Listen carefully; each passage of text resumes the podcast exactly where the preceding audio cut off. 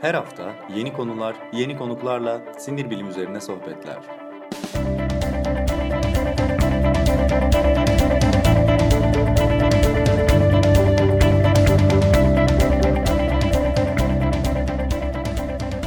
Neuroblog Podcast başlıyor.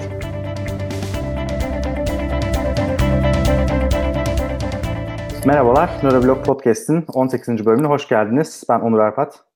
Merhabalar, ben Taner Yılmaz. Bugün e, çok dolu konuştuk şimdiye kadar düşündük ve boş konuşmaya ve e, boş durmaktan konuşmaya karar verdik e, Taner'le birlikte. Hatta boş durup hiç konuşmayabilir miyiz falan diye de tartıştık. Sonra aşırı derecede modern sanat akımı davranışı olacağı için seyirci buna hazır mı bilemedik.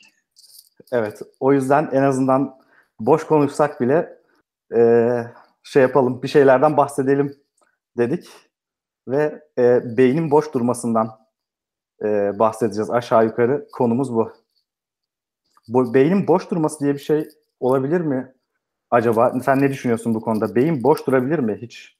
Boş diye bir şey var mı beyinde? Şimdi e, YouTube'a bir iki dakika geç başlayınca e, bizden önce gelen sevgili izleyiciler e, sormuş başladı mı başlıyor mu önce boş durdurup mu başlıyorsunuz gibi.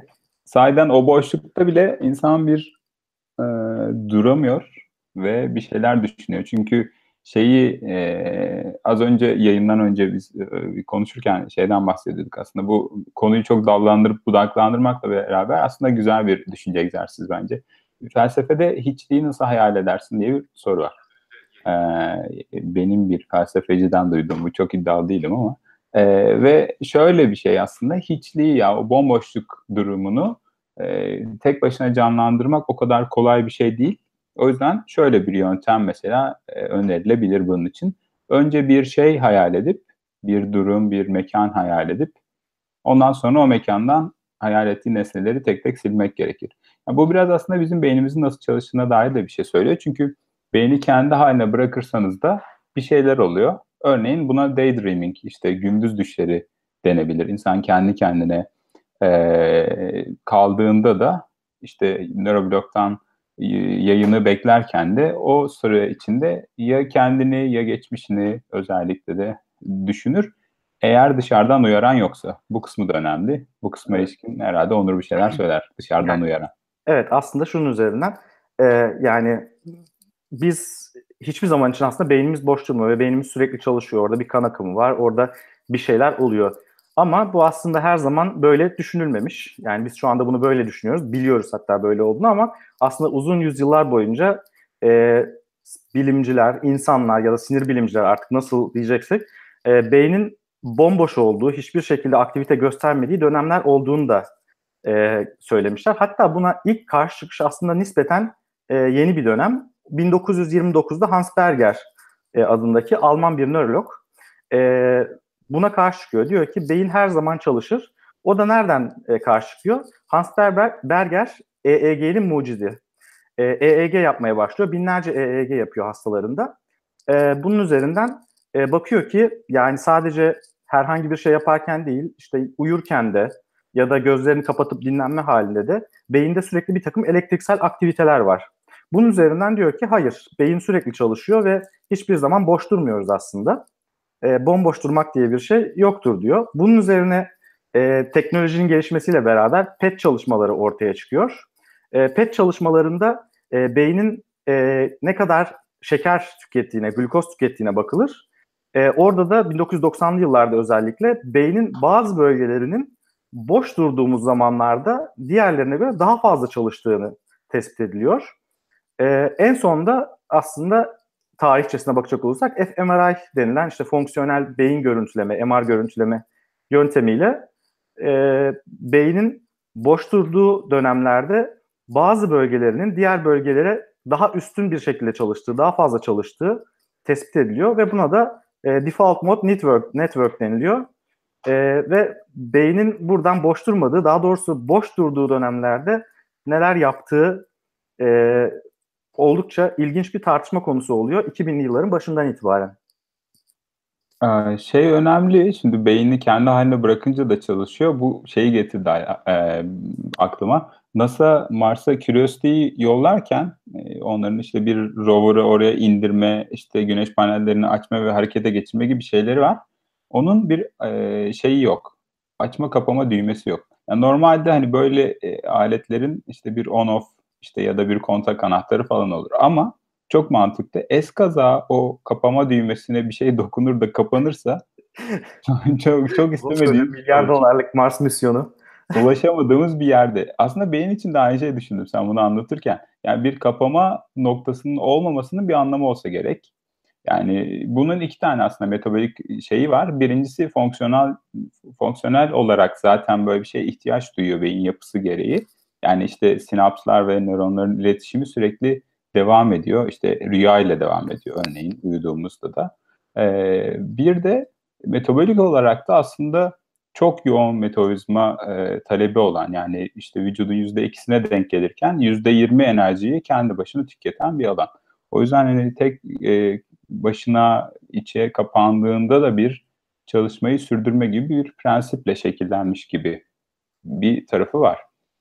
Evet yani biz aslında Neuroblog Podcast'ın 12. bölümünde neden beyin diye bir, bir e, bölüm yapmıştık. Orada biraz şeyden bahsetmiştik. Beyin neden var sorusuna verdiğimiz en önemli yanıtlardan bir tanesi şuydu. Beyin aslında hareket etmek için var. Ee, yani beyindeki nöronların büyük bir kısmı hareket etmeye ya da hareketi düzenlemeye, ince ayarlarını yapmaya yarıyor. Ee, burada konuştuğumuz ise aslında default mode network, network dediğimiz şey. Bunun aslında biraz tam tersi gibi görünüyor. Yani beynin hiç hareket etmediği, dikkatini başka bir yerlere vermediği, işte gündüz düşlerine, daydreaming'e daldığı e, bir e, yerde, bir dur- durumlarda e, beyin e, bambaşka bir şekilde çalışıyor ve bambaşka bir e, bambaşka anatomik yapılar e, beynin kontrolünü e, ele alıyor. E, bunlar da temelde şöyle sayılabilir herhalde. E, ventral prefrontal korteks beynin en önündeki en gelişmiş e, evrimsel olarak en gelişmiş yapı.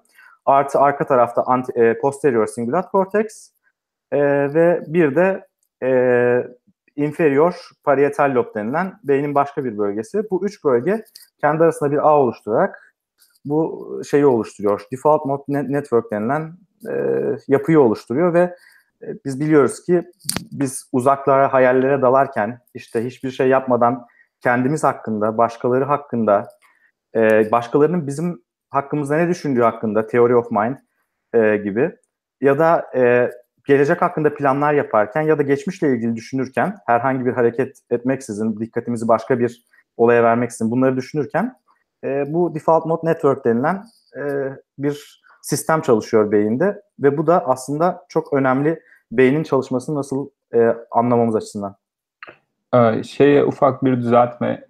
Prefrontal korteksin medial yani iç tarafta kalan yanı e, front şey e, ventral olarak çıktı da ağzına. Şey kısmı önemli çünkü hepsi aslında böyle anatomisik olarak da iç tarafta kalan biraz hani bilince Ortaya, yönelik ortaya kalan. Evet e, iki lobun arasında kalan bilincin de şekillendiği tarafları da taşıyorlar aslında. Bu kısmı önemli. Default Mode Network üzerine sonradan çok çalışmalar yapılmaya başlanmış fMRI ile birlikte. Şimdi bunu boş bomboş durmaya tekrar bağlayacağız aslında ama şeyi de söyleyelim birkaç tane çalışmadan da bahsedelim. Şöyle keşfedilmiş yani nereden durduk yere de bir aktivite var ve bu aktiviteyi nasıl ayırıyoruz? Hani neden bir resting state işte dinlenme durumu değil bu?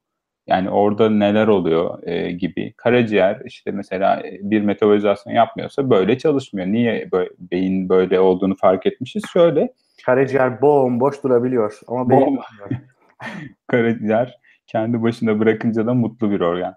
Ee, şey e, özellikle deneklere işte fMRI içinde bir test bir ödev veriyorsunuz. O sırada önce bir dinlenme durumunu ölçmeniz lazım ki sonra aktiviteyi anlayabilirsiniz. Bir süre böyle gözlerini kapat, hiçbir şey yapma, hareket etmeden, bir şey düşünmeden dur diye bir kayıt yapıyorsunuz örneğin. Sonra işte bir tane şimdi gözlerini aç, ekrana gelen iştelerle ilgili bir şey soracağım falan. O gözlerini aç, teske başla dediği anda e, deneyi yapan kişiler şunu fark etmişler. Bazı alanlar öyle dinlenme durumunda aktifken aktivitesini kay- kaybediyor. Yani normalde hani uyaran geliyor dışarıdan daha da aktif olabilir ya da hiçbir şey değişmeyebilir. Ne oluyor da bu alanlar dinlenme durumunda aktifken sonrasında e, başka ödevler gelince aktivitesini kaybedebiliyor diye buradan aslında yürütülmüş bir çıkarım ve gözlemin önemine de dikkat çeken bir tarafı var bilimsel gözlemin. E, çalışmalar aslında fMRI'den daha eski. Özellikle bitkisel hayata girmiş hastalarla PET çalışmaları var. Yani pozitron emisyon tomografisi. Onlar fMRI'den daha eski bir teknoloji.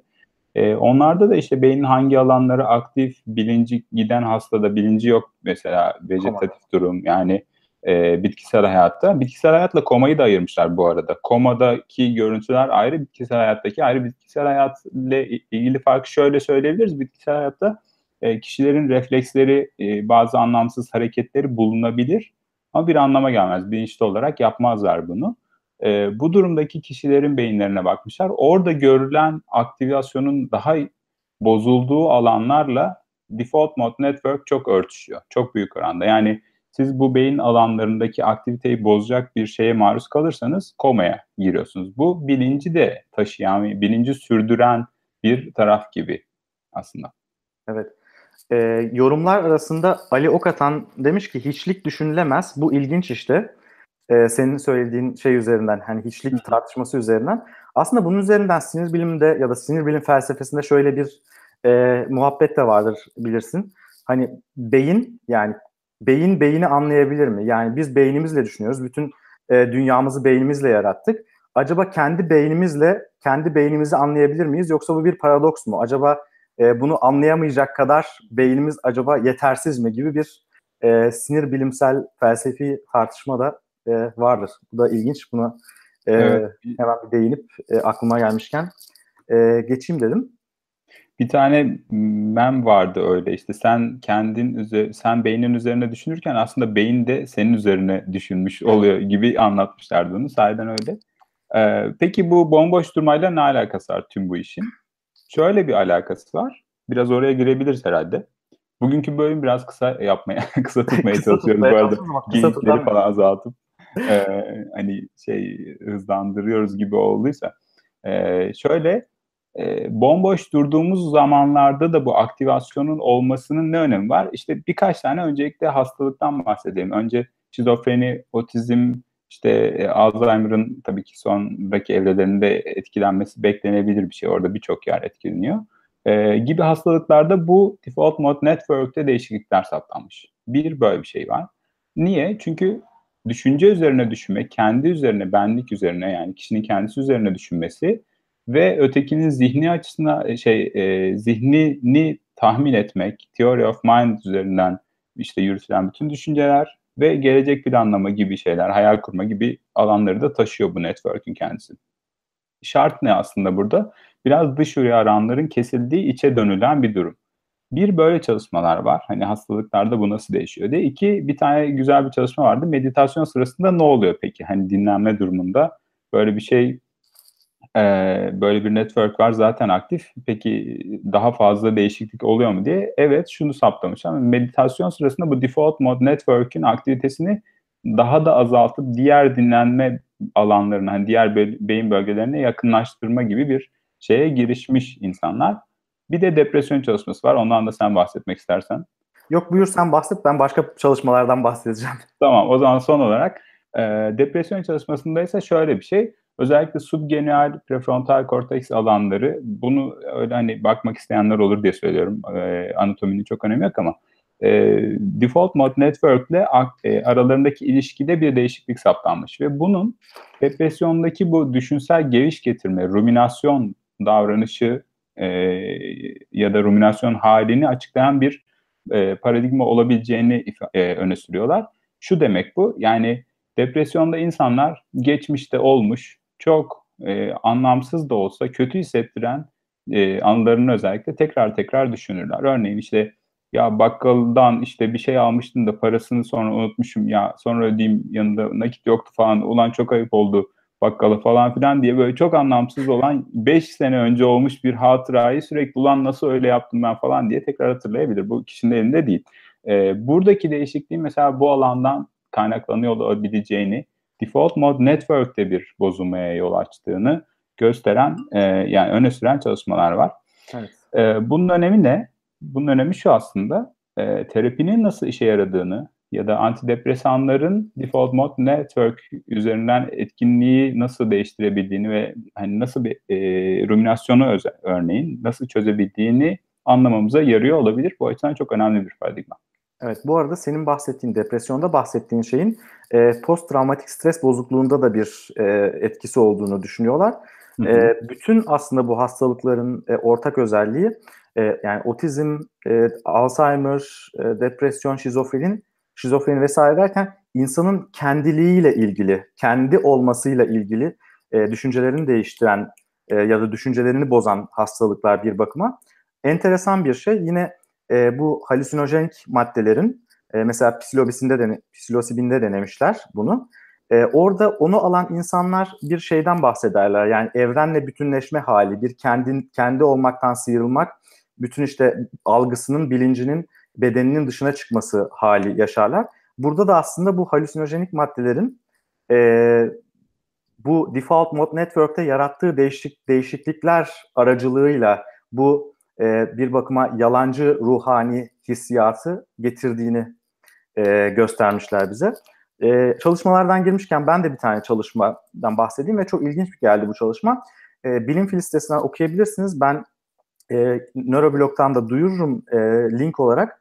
E, Bilim Fil haberleştirmiş. Şöyle bir durum var. E, Default Mode Network bütün insanlarda evrensel olarak bulunan bir yapı e, ve insandan insana da çok az değişiyor. E, Güney Kaliforniya Üniversitesi'nde yapılan bir çalışma bu. E, üç farklı ana dili olan 90 e, sağlıklı bireyde yapmışlar. E, bunla, bu diller İngilizce, Farsça e, ve e, Mandarin Çincesi. E, bu 90 kişiye fMRI altındayken, ölçümler yaparken 40 farklı hikaye okumuşlar. Ve bu 40 farklı hikayede e, görmüşler ki bu default mode network'ün aynı zamanda dünyayı algılama yani sadece sözel olarak değil e, burada bahsettiğim şey e, bir şey duyuyorsunuz o kulakla duyu, duyuyla ilgili işitmeyle ilgili beyin korteksi uyarılıyor değil alg, al, anlamayla ilgili e, yerlerde. E, bir takım uyarılmaları ölçmüşler ve enteresan bir şekilde hikayeler e, aynı olduğu hikayelerin aynı olduğu durumda bu hikayeyi ister İngilizce okuyun, ister Farsça okuyun, ister e, Çince okuyun. Eğer kişi bunu algılıyorsa anlayan kişilerin beyin aktivitelerinin birbirine çok yakın olduğu tespit edilmiş ve e, birbirine çok e, benzer e, beyin aktivitelerinin gösterilmesi e, enteresan bir şekilde e, şöyle de bulunmuş.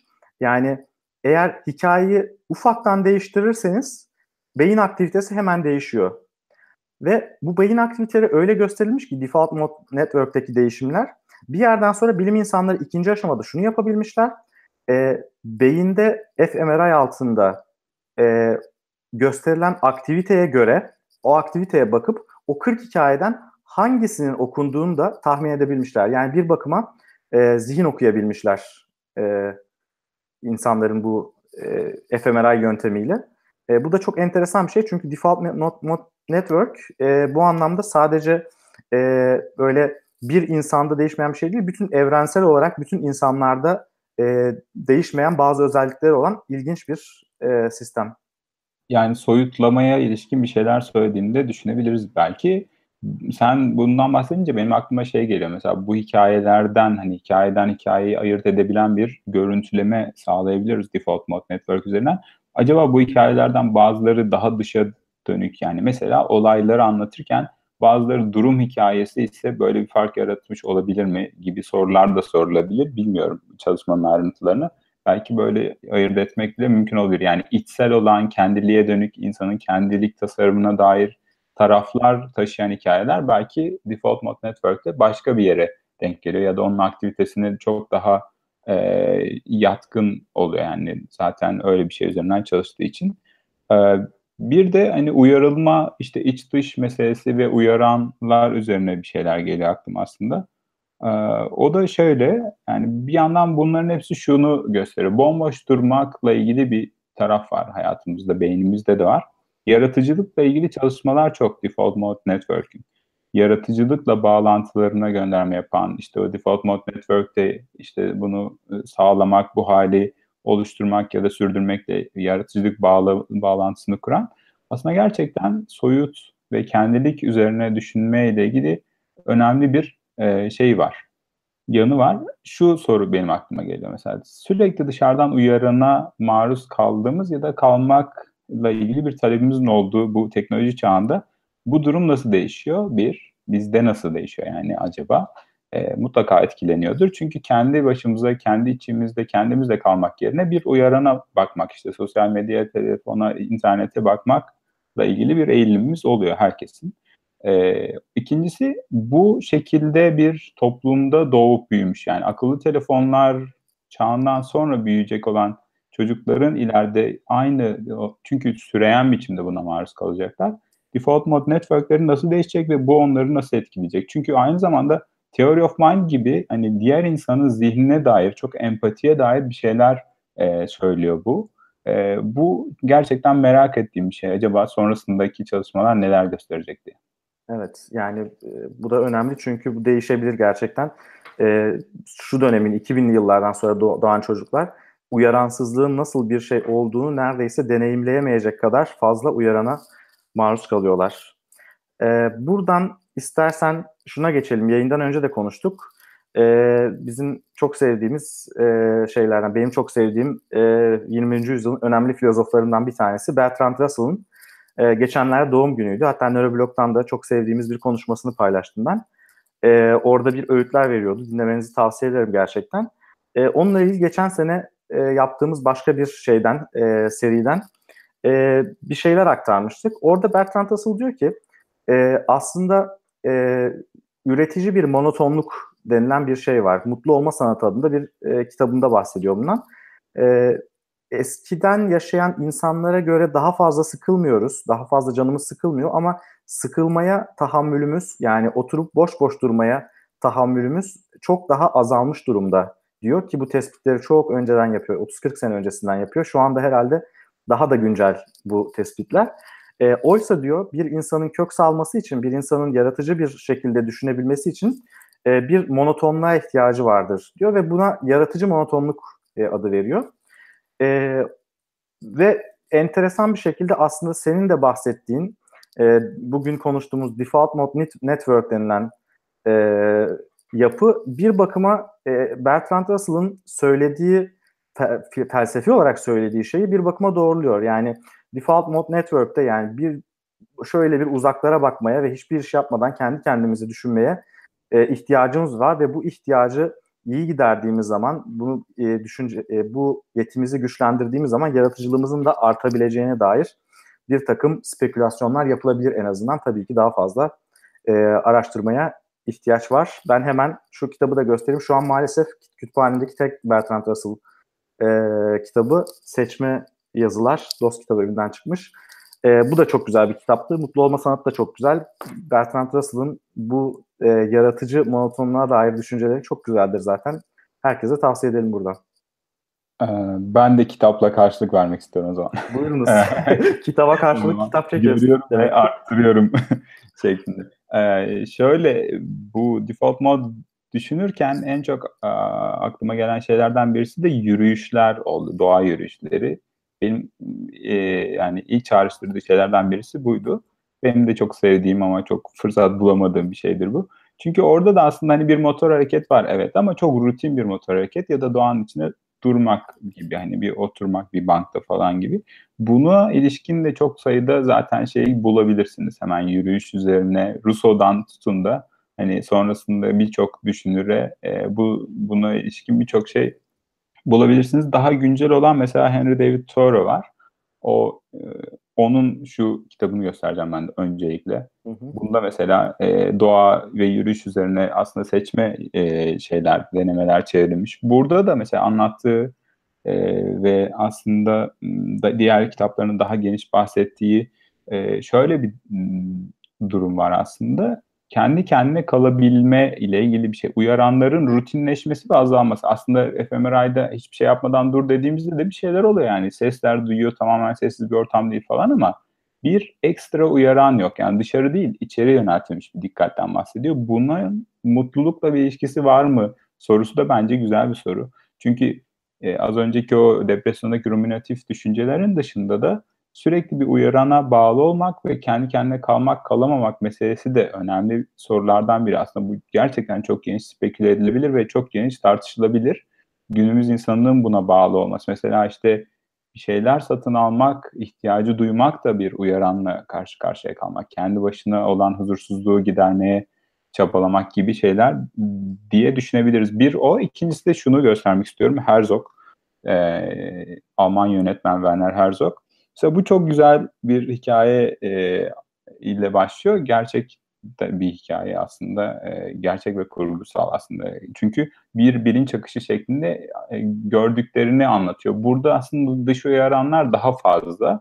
Çünkü gerçekten kışın ortasında Werner Herzog kalkıp Münih'ten Paris'e bir arkadaşının e, ölümden kurtarmak için yürüyor. Yani kurgu böyle.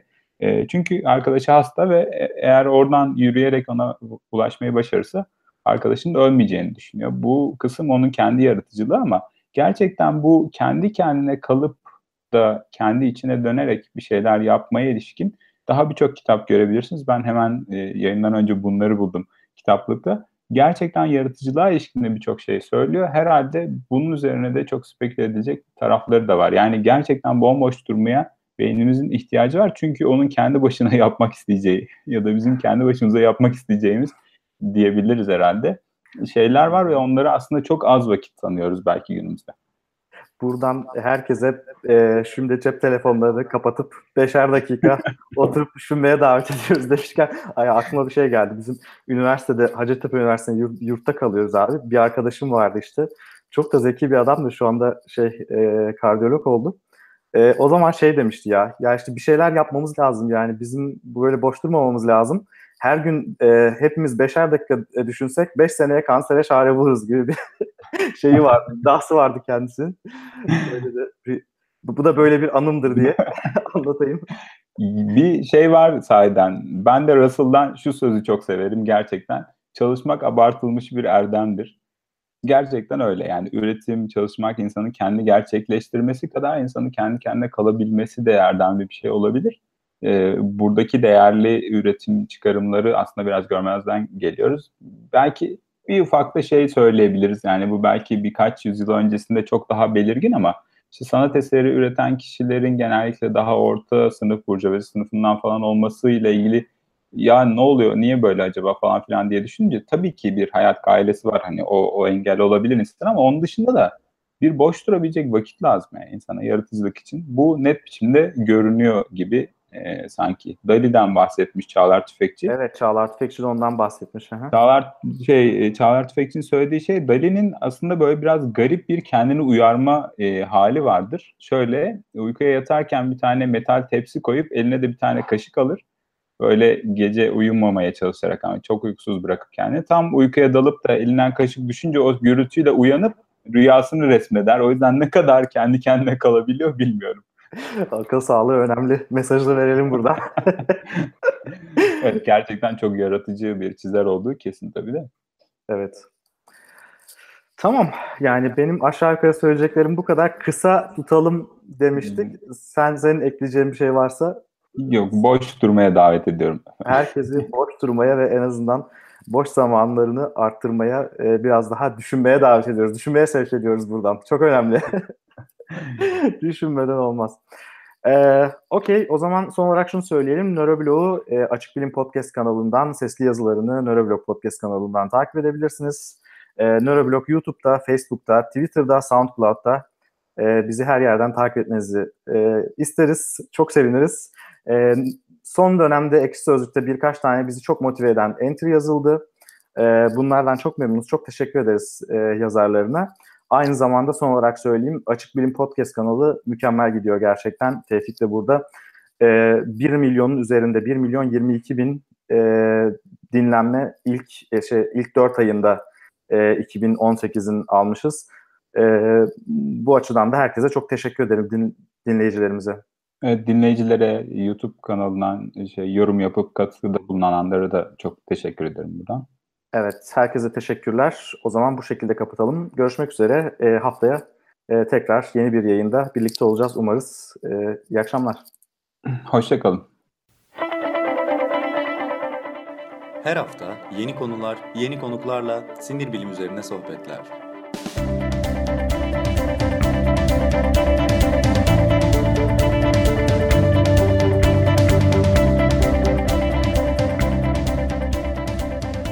Neuroblog Podcast sona erdi.